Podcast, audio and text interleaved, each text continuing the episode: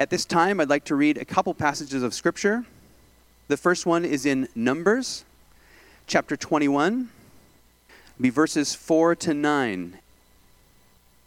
From Mount Hor, they set out by the way to the Red Sea to go around the land of Edom. And the people became impatient on the way. And the people spoke against God and against Moses. Why have you brought us up out of Egypt to die in the wilderness? For there is no food and no water, and we loathe this worthless food. Then the Lord sent fiery serpents among the people, and they bit the people, so that many people of Israel died. And the people came to Moses and said, "We have sinned, for we have spoken against the Lord and against you. Pray to the Lord that he take away the serpents from us." So Moses prayed for the people. And the Lord said to Moses, "Make a fiery serpent and set it on a pole, and everyone who is bitten, when he sees it, shall live." So Moses made a bronze serpent and set it on a pole, and if a serpent bit anyone, he would look at the bronze serpent and live. And our second passage is from John chapter three, verses thirteen to fifteen.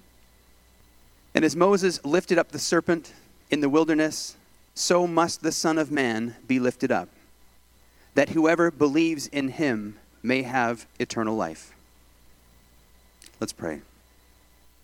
God, as Moses lifted up that serpent in the wilderness, so Christ was lifted up.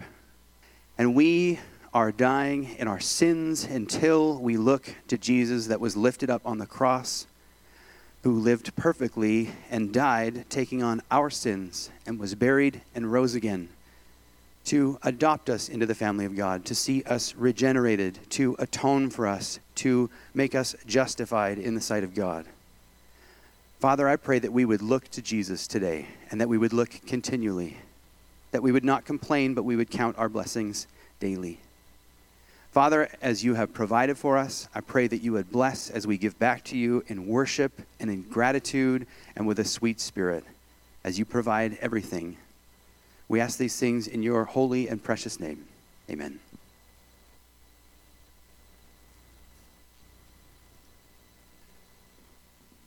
Welcome again. If you're visiting with us this morning, I would like to say that we are glad to have you with us. We have been going through a particular series these last few weeks, of which this is week four, on the Reformation and the so-called solis of the Reformation. And last week was the message on faith, saved by faith alone. And this week, our subject is Christ, Solus Christus, saved by faith alone in Christ. John chapter fourteen, familiar words to you, I hope. Words of tremendous comfort. John fourteen, verse one says this, "Let not your hearts be troubled." Like that's not a common occurrence, right? Let not your hearts be troubled. Believe in God. Like that's not a struggle sometimes, right? So simple. Believe. Believe in God. Believe also in me. In my Father's house are many rooms. If it were not so, would I have told you that I go to prepare a place for you? And if I go and prepare a place for you, I will come again and will take you to myself, that where I am, you may be also. And you know the way to where I am going. And Thomas said to him, "Lord, we do not know where you are going. How can we know the way?" And Jesus said to him, "I am the way, the truth, and the life. No one comes to the Father except through me." Lord, help us, I pray, in the presence of these God-breathed words to be helped and encouraged. In Jesus' name I pray. Amen. The basic idea this morning is that faith has an object. Faith has a, a single object, object, a solitary object, and only one object, and that is Christ. We're saved by Christ alone, through faith alone. Faith is an instrument. We're not saved by faith. We're saved through faith in Christ. Faith has an object. Christ is entirely foreign to us, outside of us, beside us, not attached to us, unless we have an instrument by which to lay hold of him. And that instrument is faith. But faith is just that. It is only an instrument. We're not saved in faith. We don't trust in our faith. It's not faith in faith. If I came to you with a, as a starving person with a with a can of beans, and I said, I got some food for you. And he said, well, I have I have no instruments. That's what it's like to have knowledge of Christ without faith. Faith is the instrument by which we lay hold, which we believe, which we address our trust. As the scriptures say so clearly, so plainly, believe in me. It's the instrument by which which does lay hold of something that is entirely sufficient, but who alone is sufficient to save us. And it is Christ. Faith has an object, a sole, solitary, single object, and it is Christ as the way, the truth, and life, the only path to the Father. The reason why this was such a big deal five hundred years ago wasn't because of Rome, necessarily. And the reason why it's still such a big deal today is because not something Romish, but of something human.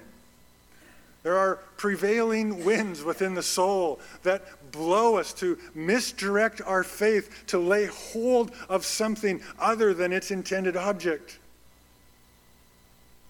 You know what those prevailing winds of the soul are like?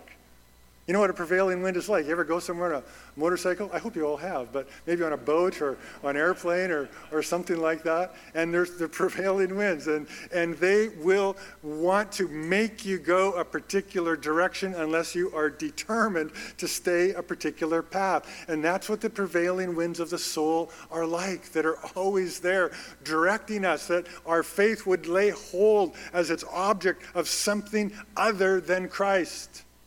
And it's no coincidence, because the devil likes that. He's a very good puffer, and he makes those winds to blow very, very well in our souls. And he pride, he, he, he blows those winds to stoke our pride. Any of you have pride?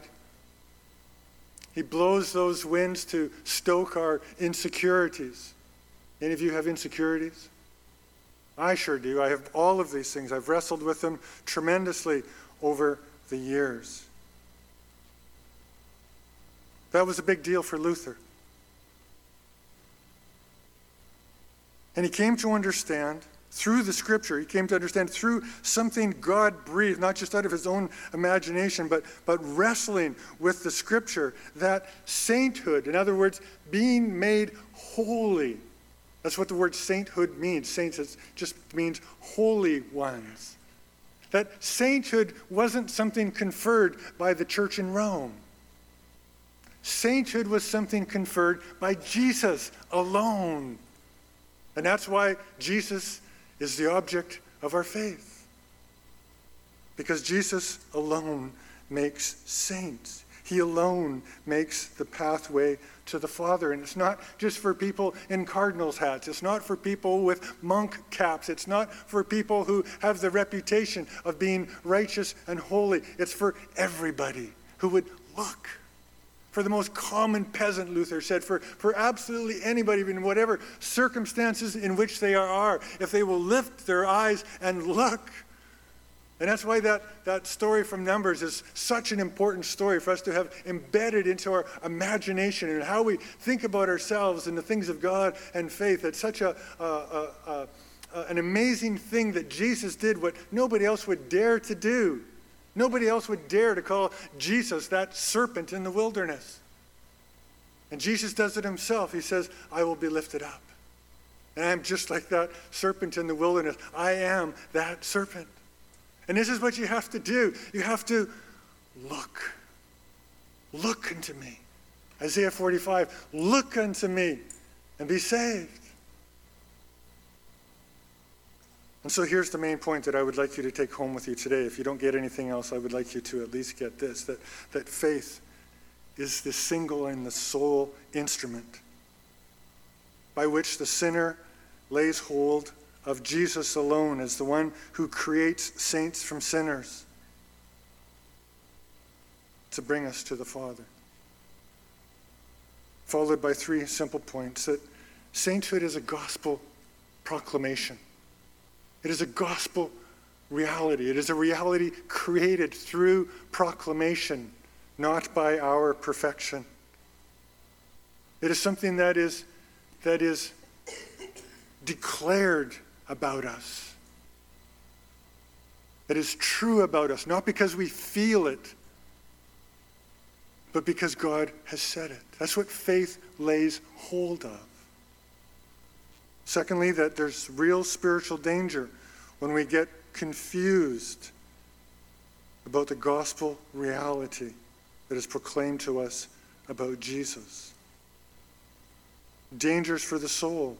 And finally, that it is it is a real truth that creates real lives. Real lives that, that don't no longer have to wear masks and, and pretend.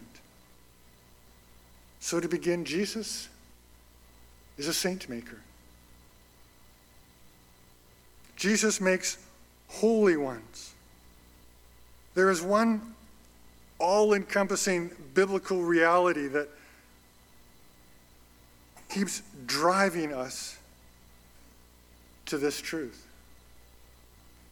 As much as, as we've tried to find ways around it, as much as, as we've tried to create machina- machinations, religious machinations, all kinds of, of institutions, as much as we've tried to change things that we know to be true about God in order to find some other way around it, Jesus is the only path to holiness. He is a saint maker. And the driving reality behind that is this, a reality that can never be changed. It is the holiness of God himself. It is a reality that will never change. It is a reality that establishes how we can even think about a path to the Father. I was out for a walk yesterday down towards the beach near my house, and the city had put in a really nice drain ditch for the water that's flowing everywhere these days to go down through these nice big rocks to make it down to the water, and they put a nice path beside it. But the water decided that it didn't want to go where they put the nice big rocks, and it completely washed the path out, so there's there's no path there anymore. And I thought, you know, stupid water. You know, if I, if I could just if I could just change the nature of, grav- of gravity, if I could just alter, you know, and just, well, you see how silly that is. People feel exactly that way about God. If we could just, if we could just alter some realities, then we could create religion that is much more man-pleasing and, and encourages my pride a lot more. Holiness is a reality of the very nature of God. I, I don't know I don't know how people get it into their heads that it would be an, an improvement of God to imagine him as a God who overlooks sin. Think about it for a moment. Do you really want a God who overlooks sin? What would you say to people who've lost their entire congregation to a mass shooter? What would you say to that funeral that's going on right t- right now this morning in Abbotsford, to the victims of, of horrendous crime? What would you do with the book of Revelation? Just pick it up and throw it away? Do you want a God who casts his justice aside, all for the sake of our pride? And yet, as evangelicals, we have this tendency to domesticate God. And it's because we've drifted from the gospel. See, the gospel isn't merely only a message that is proclaimed on, on in, in, in religious circumstances and asks people to respond at the front. The gospel is a reality that changes our life daily. It's our daily bread. It's our bread and butter each and every moment, and how we think about ourselves before a holy God. It's our identity day by day. It's what creates the substance which bears the evidence of holiness in our own life. The gospel is this, that Jesus saves us, and we must look to him. Luther had a very interesting phrase. He says there's two kinds of righteousness. One is a, an alien righteousness, and the other is a righteousness that, that we learn to live out. But first and foremost, in, in thinking about how is it that I can think about being before God, he had this phrase that has been very helpful for me over the years, and an alien righteousness. And of course, for Luther, that just meant, you know, somebody from Spain or or uh, somebody from another country who, who wasn't a part of that particular culture. But the word alien, I don't know what What would come into your mind when I say the word alien now? But just let that sink in for a sec, or something, something alien. And that's what Luther described about the righteousness of Christ for us. It is entirely outside of us. It is one hundred percent objective, outside, that we simply look to and believe. An alien righteousness. It belongs to Christ alone. Paul says, I'm not ashamed of the gospel, for it is the righteousness of God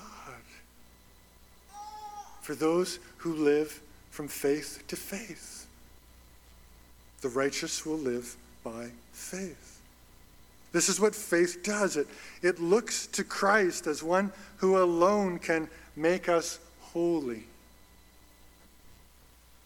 You know, a lot of people say, well, boy, I couldn't possibly think of myself as a saint.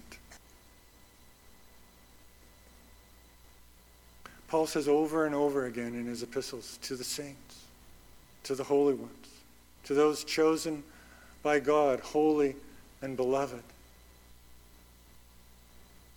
To deny that you are a saint isn't modesty, it's unbelief. It isn't humility. It's a self-centered conceit that refuses to look to Christ and look to Christ alone. I've been listening to a series by Doctor Albert Mohler going through the Bible in the book of Exodus recently on the ordination of Aaron and the priests in the Old Testament. And I've found it a very, very helpful story to understand the salvation in Christ.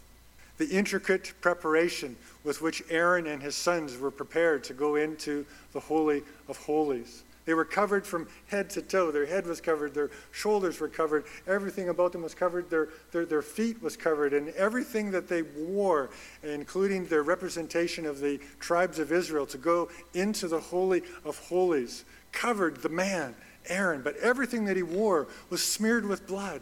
And God is very, very precise. Do not go into the Holy of Holies unless you are prepared in this particular way. And it all had to do with each component, each part of Aaron's dress that covered him completely was smeared with blood to make him ceremonially clean. He didn't feel clean. He was made clean. And he went into the Holy of Holies, and Aaron was still Aaron. He was still an impure man. He was still imperfect. He was still defiled. But he went into the Holy of Holies safe because he wore what God gave him. He was covered. You know, and I'm em- emphasizing one of two tracks this morning, aren't I? There's there's two tracks at the train of our of our, our religious experience goes on. And I'm emph- emphasizing the, the, the, the one track this morning of how we trust in Christ alone for our righteousness. And the other track, of course, would be when Aaron left the Holy of Holies, he didn't go out and say, well, now I'm free to do whatever I want. Isn't that great? God has forgiven all of my sins. And then even as an impure person, I was safe in the presence of God. Therefore, I can rely on that and just go do whatever I want. And God judged Israel for that very kind of thinking, of blaspheming God. No, the whole point of that first track of our religious experience, to look to Christ, to lay hold of him, to simply believe and empty ourselves of, of the, the, the pride and the desire to look within ourselves for something that would present us before God acceptable, leads us to the awe, leads us to the fellowship with God, leads us to the vision of God, where Aaron is, was to leave the tent and say, I will sin no more. I have seen the glory of God. I belong to him. I am his possession. And that is the second rail. And we need both of them in our lives. One doesn't work very well. You know what a train with one track is like? Our, our fruit is broken if we just have one. Sainthood isn't an examination of our works. It's a gospel declaration of this alien righteousness, and it's received solely by looking to Christ. Imagine if Abraham Lincoln had gone into the South, the places of slavery, and said, here you go, good news, I've got rifles, I've got swords, I've got pitchforks, go and make yourself free. No, he went with a declaration, he went with a document of emancipation that said, you are free. But many people think that's how religion works, where God simply gives us the stuff. Here you go. Stands back, folds his hands, and says, do your best, show me, impress me. I love the story of David and Goliath. And the thinking in our mind, we don't need a co-worker for salvation, we need a champion. David was a champion. He didn't go back to Saul and say, well, I've started a good fight. You know, he gave Saul the victory.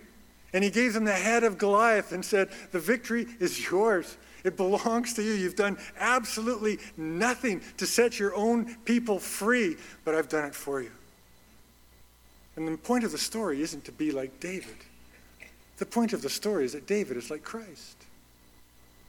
He's our champion.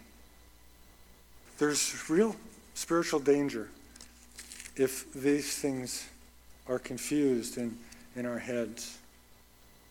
When a sinner comes to faith in Christ, this was my experience, I'm sure it's been many of your experiences, that when a, when a sinner comes to faith in Christ, it's often they have this wonderful trajectory of casting off a lot of garbage in their lives. I mean, sin just sin just goes flying, and it there's there's a, a release of, of so much stuff as people cast themselves upon Christ. But and we experience a, a wonderful growth and and an increase in personal holiness. I hope that's been your experience, an experience of people that you've seen and witnessed around you as they come to faith in Christ. But the universal temptation is to, at some point, to transfer our faith and our identity as a child of God, our confidence as a child and identity as a child of God, from Christ onto that subjective experience. Everybody faces that temptation.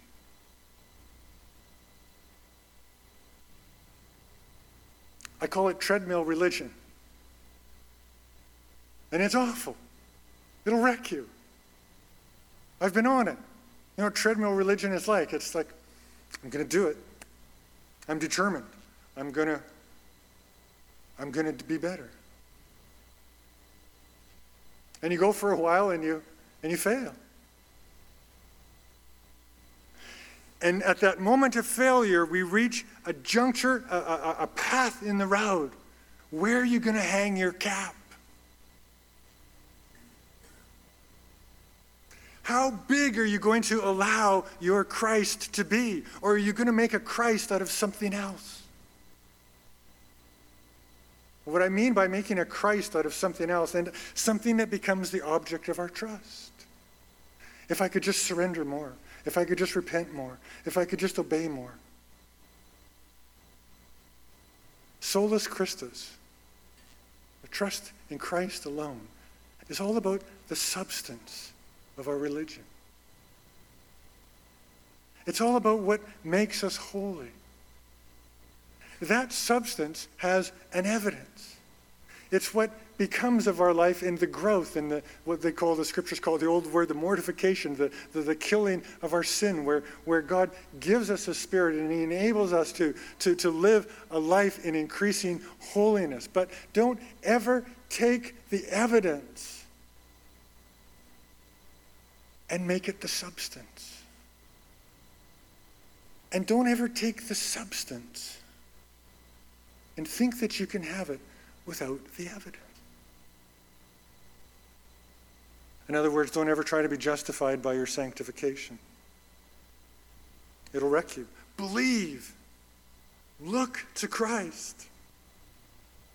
Otherwise, it will drive you to pride. See, this is the broken fruit. You ever... I mean, do we have pride anywhere in, in religious circles? My goodness. And it's not just a matter of saying, you know what, we need to be more humble. We really need to deal with our pride. We need to, we need to, we need to put that aside. No, we need a real path to truly lay aside all that is in us, that looks within for sainthood. And pride drives us to create a God. We've created a God in our head who is who's okay somehow with our performance. That's what pride does. Or we despair. We're full of insecurities and fear, and we despair. And we create a God who, who is elusive, who, who is distant, who stands back and folds his hands and says, do your best. But either way, through pride or despair, we've created a God in our own heads. And the devil doesn't care which, because both have substituted Christ as the object of faith. It's like an electrical current. I, I don't like to test electrical currents. It hurts. But you don't have to move the switch far from the current in order for there to be no current anymore. And so our faith must look entirely, directly upon Christ, not Christ plus anything. The apostle says that if it by works that we could be justified, then Christ died for nothing. You see, growth in personal holiness is, is all about learning by God's strength and God's wisdom to, to live in the light of realities that are already true. I hope you know that. And that by living in light of those realities, though, don't themselves create the reality. It's by faith, and faith alone. Look to Christ. You know, it's the greatest subject that I ever, ever talk to people about. Whenever I'm talking to somebody, and all of the stuff that goes on in our lives, this is something that I'm always getting around to. Who are you? And why do you think you're the person that you think you are? It's the ultimate question for all of us to be asking as we make our way in life. And so I, I hope you can see finally that it's that it's obvious that this, this gospel reality of sainthood prepares for prepares us for a life that we can be real with people. There's liberty, there's freedom. We're we're laying hold of something. You know, a couple of words that really helped me over the years. I don't know if they'll help you, but they, they, when when I heard these words, the light just went on in my head. It's the difference between infused and imparted. Christ imparts. He gives righteousness. He doesn't infuse it in us. The gospel should help us when it's obvious sometimes that we have very limited capacities for intimacy, for honesty, for trust in our relationships, in our friendships, in our marriages. My goodness, this is such a huge issue for marriages. If we're trying to be something we aren't. Gospel marriages need to get to the core of this. Will you love me for who I really am, or am I going to have to pretend for you? Marriage is a wonderful thing when it demonstrates things that can be abstract to us. It needs to be that.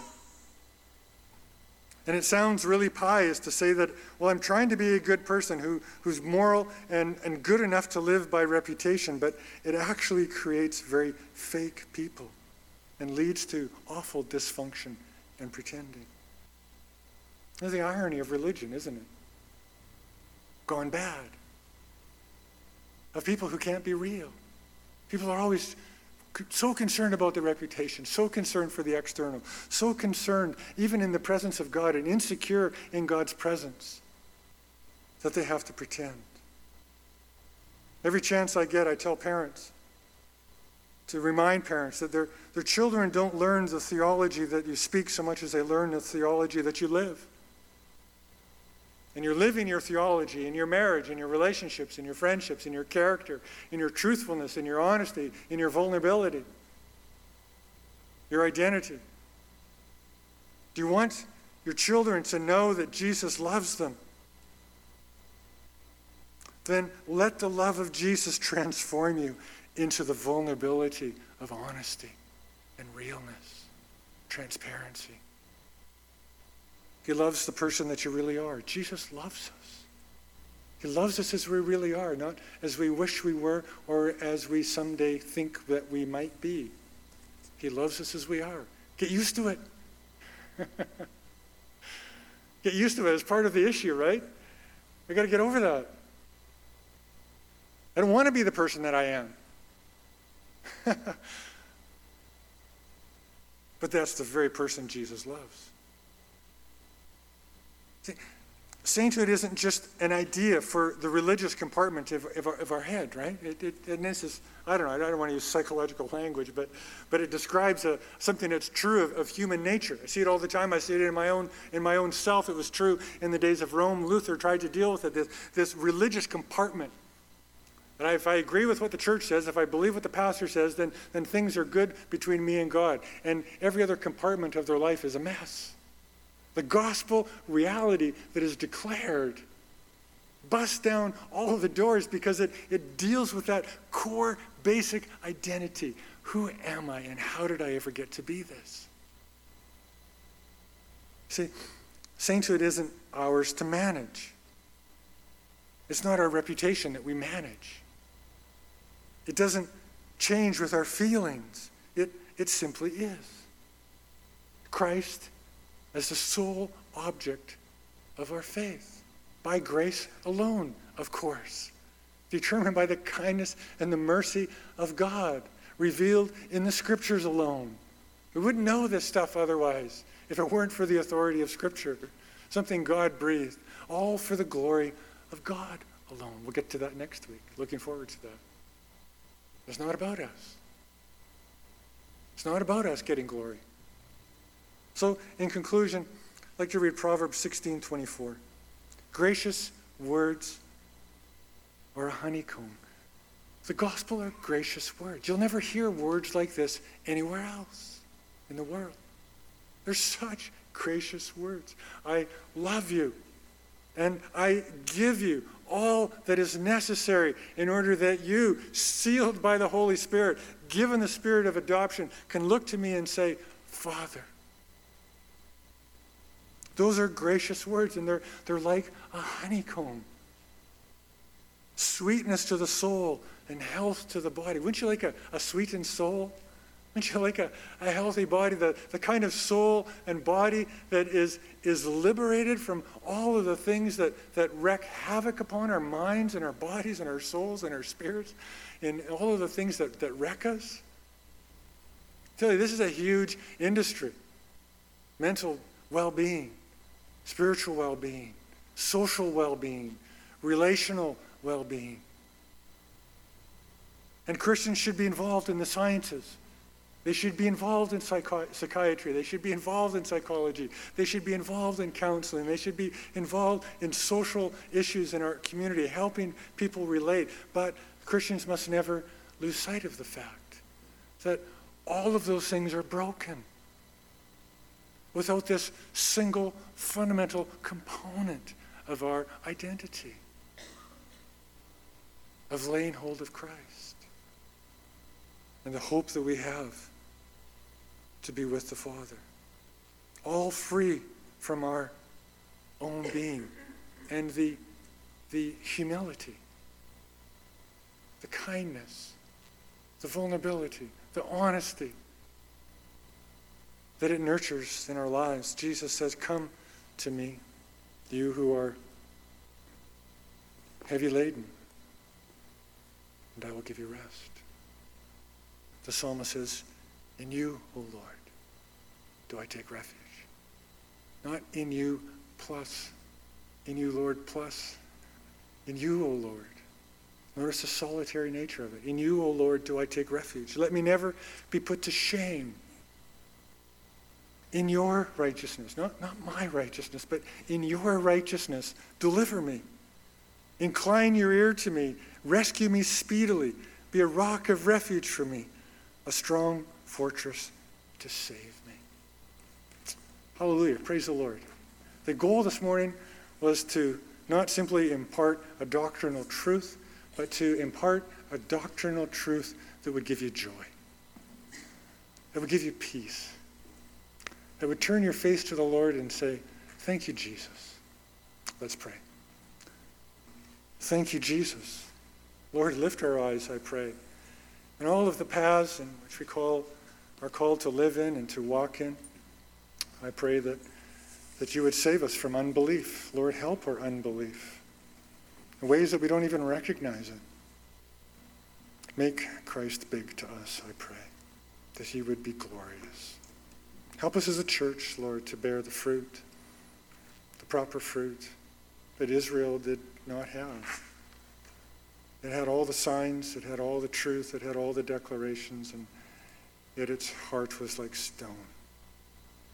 Lord, use these truths, I pray, not to just give us cognitive ideas, but to transform our hearts. For Jesus' sake, I pray. Amen.